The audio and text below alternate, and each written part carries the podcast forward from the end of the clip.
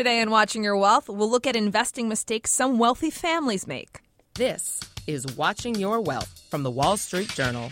Now, from our studios in New York, here's Veronica Dagher. This is Veronica Dagher, and you're listening to Watching Your Wealth, where you learn all you need to know about building your wealth and protecting your money. Mike Sorrentino is Chief Strategist at Global Financial Private Capital. Welcome, Mike. Thank you for having me, Veronica. Mike, my pleasure. So, in terms of getting right to these mistakes, you said one big mistake is that sometimes the wealthy hold too much cash. I know a few people this applies to. Tell us about this mistake. Yeah, they do. I mean, look, I mean, I think the the issue, if you think about from where they're coming from, most of the wealthy investors have worked incredibly hard to get to where they are. For sure. They've taken on some massive risks to achieve their success, and you know, once they once they receive it, it's hard for them to put that at risk. So uh, they they tend to hold on too much cash for fear of losing what they've worked so hard to accum- accumulate. And this strategy worked okay, maybe call it 10, 15 years ago when uh, when bank CDs and money market funds would get you in, you know, call it a rate of inflation, so you kind of net it even. But uh, in this day and age, I mean, it, it, too much cash is going to do nothing but help you lose money safely. And I mean, even though interest rates are going to start rising here soon, uh, we're a very long way in, uh, away from cash ever really giving any kind of real return going forward. So. Uh, I, when I say the excess cash too, I'm very, very clear that we're talking about the cash after living expenses, mm. rainy day funds, things of that nature. Mm-hmm. So roughly, you know, what percentage of cash? I know it depends on the client, but what percentage of cash, cash do you think is healthy to have in the portfolio, and what what's too much?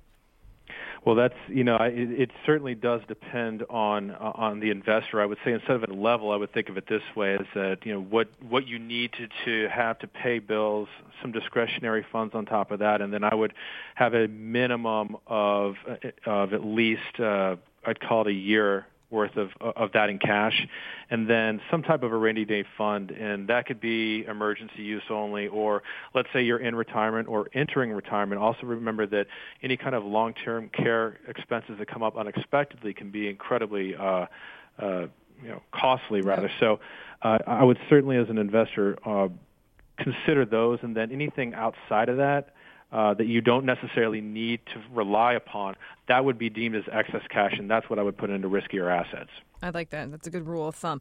Another mistake you said is having an overly concentrated position. And I know several executives might make this mistake because they are so heavily invested in their company. So tell us more of how you've seen this mistake play out. Uh, Veronica, this is probably the, the number one mistake that I see, as you just said, with, with executives. Uh, again, uh, you know, sometimes 80 to 90 percent of their net worth is just in one stock alone, and uh, this is something that, uh, again, a lot of executives feel like they've got an edge because they're in the company.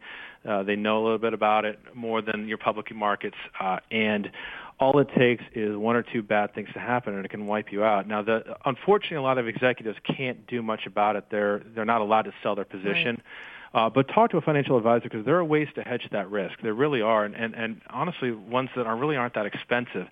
Uh, another problem that I also run into are a lot of families that have uh, have created kind of an emotional bond to a stock that's been passed down over generations. Mm. And uh, look, this is a one-way street here. There, that, that stock or that bond, whatever it may be, is never going to love you back. So uh, I, I, cannot so stress to you enough uh, the, the, number of times I've seen a, a, a, family lose a, a very large portion of their net worth simply from uh, failing to diversify hmm. portfolio. I believe it. Another mm-hmm. mistake you said is a lack of allocation to alternatives. But in all fairness, some people have gotten burned by alternatives, especially if they've been in hedge funds. They may have not done so well. Um, sure, sure. Give us some advice on that. Look, absolutely. I think that you know, getting burned, but also the fear of locking your money up for potentially in seven to ten years in, a, say, a private equity investment. Uh, these look, there certainly are risks here, and that's why you're not going to put a lot of your uh, a lot of your net worth into some these types of investments. I'd say maybe 10% or less. Uh, but if you're willing to lock up your money, and again, locking it up meaning you're not going to get it back for a while. Uh, given where interest rates are and what's going on in public markets, this is a great way to achieve some pretty nice returns. Uh, but for that matter, even if you know, looking aside from the returns, uh, the diversification effects with these alternative assets is pretty nice. I mean, we're talking about uncorrelated investments to public uh, securities, so. Uh, from a broader asset allocation perspective, it's something that any wealthy fa- uh, family should have have some exposure to. And another mistake you said is forgetting to rebalance. This this can be tough though, rebalancing, especially if you got to sell your winners, Mike. Oh, it's brutal. I mean, look, I mean, we're all human at the end of the day. We're not robots, and if you're if you're in an investment that's doing well or an asset class that's doing exceptionally well, selling that and then buying into something that's doing poorly, uh, it, it's it's mentally it's, it's exhausting. But look, I mean, this this business is about dis- disciplined risk management, and there are times where, uh, as much as you want to stay in stocks, if you're you know, if you're over allocated to stocks, all it takes again is a couple things. We saw it back in January and February this year, or for that matter, in August of last year.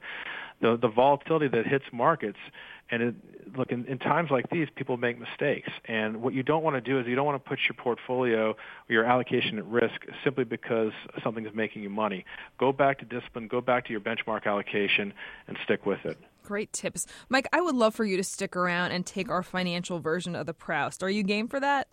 Let's do it. All right, great. You stay with us too. Hi, this is Kevin Sintumuang. This is Beth Kracklauer. Check us out on the Off Duty Podcast. We talk about food, cocktails, all of the finer things in life. Check us out at WSJ.com slash podcast. And become a subscriber on iTunes. WSJ Podcasts. Listen ambitiously. Now, back to the show. Now it's time for Mike Sorrentino to take our financial version of the Proust. Mike, you ready? Well, let's go. I'm all, ready. All right, Mike, real quick, what's the best financial advice you ever heard? Oh, uh, so uh, this comes from when I was right out of school. I was working in management consulting, and I got I was young, cocky, and stupid. Tried to start my own business, and a gentleman told me, looked me in the eyes, and said, "Mike, at this point going forward, cash is now more important than your mother." Oh, what worse? And, yeah. Uh-huh. Is there more to that? Sure, go ahead. Actually, but uh, oh, really, man. what it meant was, you know, you never want to put yourself at risk of being forced to liquidate an asset or or Got any it. kind of situation where cash flow becomes an issue. So, as you know, as willing as you are to take on a risk, always remember that cash flow is the life and blood of any business, or for that matter, any uh, investment portfolio. So true. Worst financial advice you ever received? Oh, that's easy. That comes from business school. When I was getting my MBA, my professors kept trying to tell me that volatility is somehow a measure of investment risk. Hmm, interesting. Fill in the blank. Money can buy. Uh, more money. Yeah. You can buy more money. It allows you to invest in things like private equity, alternative investments, cash flow producing assets, uh, things of that nature. I like it. Money can't buy. Time. That's the one thing you can't buy. You can't. You can always make money back. Look, if you buy a stock and it goes to zero, life goes on. Can't get your time back though. So true. Now, Mike, if you won a million dollars after tax, what would you do with it? Well, that's easy. Uh, ironically, I just found out yesterday that my wife and I are going to have a baby girl. Ah, so, uh, congrats. Thank you, thank you. Yeah. So uh, what I would be doing with that now is going out and uh, building a uh, a very safe and tax efficient uh, education fund for her. So all her educational bills are paid for the next 20 years and then some. And uh, if there's anything left over, maybe pay for the wedding. We'll see. Sounds good, Dad. All right, great fun. Thanks so much for joining us, Mike. thank you. This has been Watching Your Wealth, the production of the Wall Street Journal. I'm Veronica Dagher. For more information, check us out at WSJ.com slash podcast. Thanks for listening. WSJ Podcasts. Listen ambitiously. This message comes from Viking, committed to exploring the world in comfort. Journey through the heart of Europe on an elegant Viking longship with thoughtful service, destination focused dining, and cultural enrichment on board and on shore. And every Viking voyage is all inclusive with no children and no casinos. Discover more at Viking.com.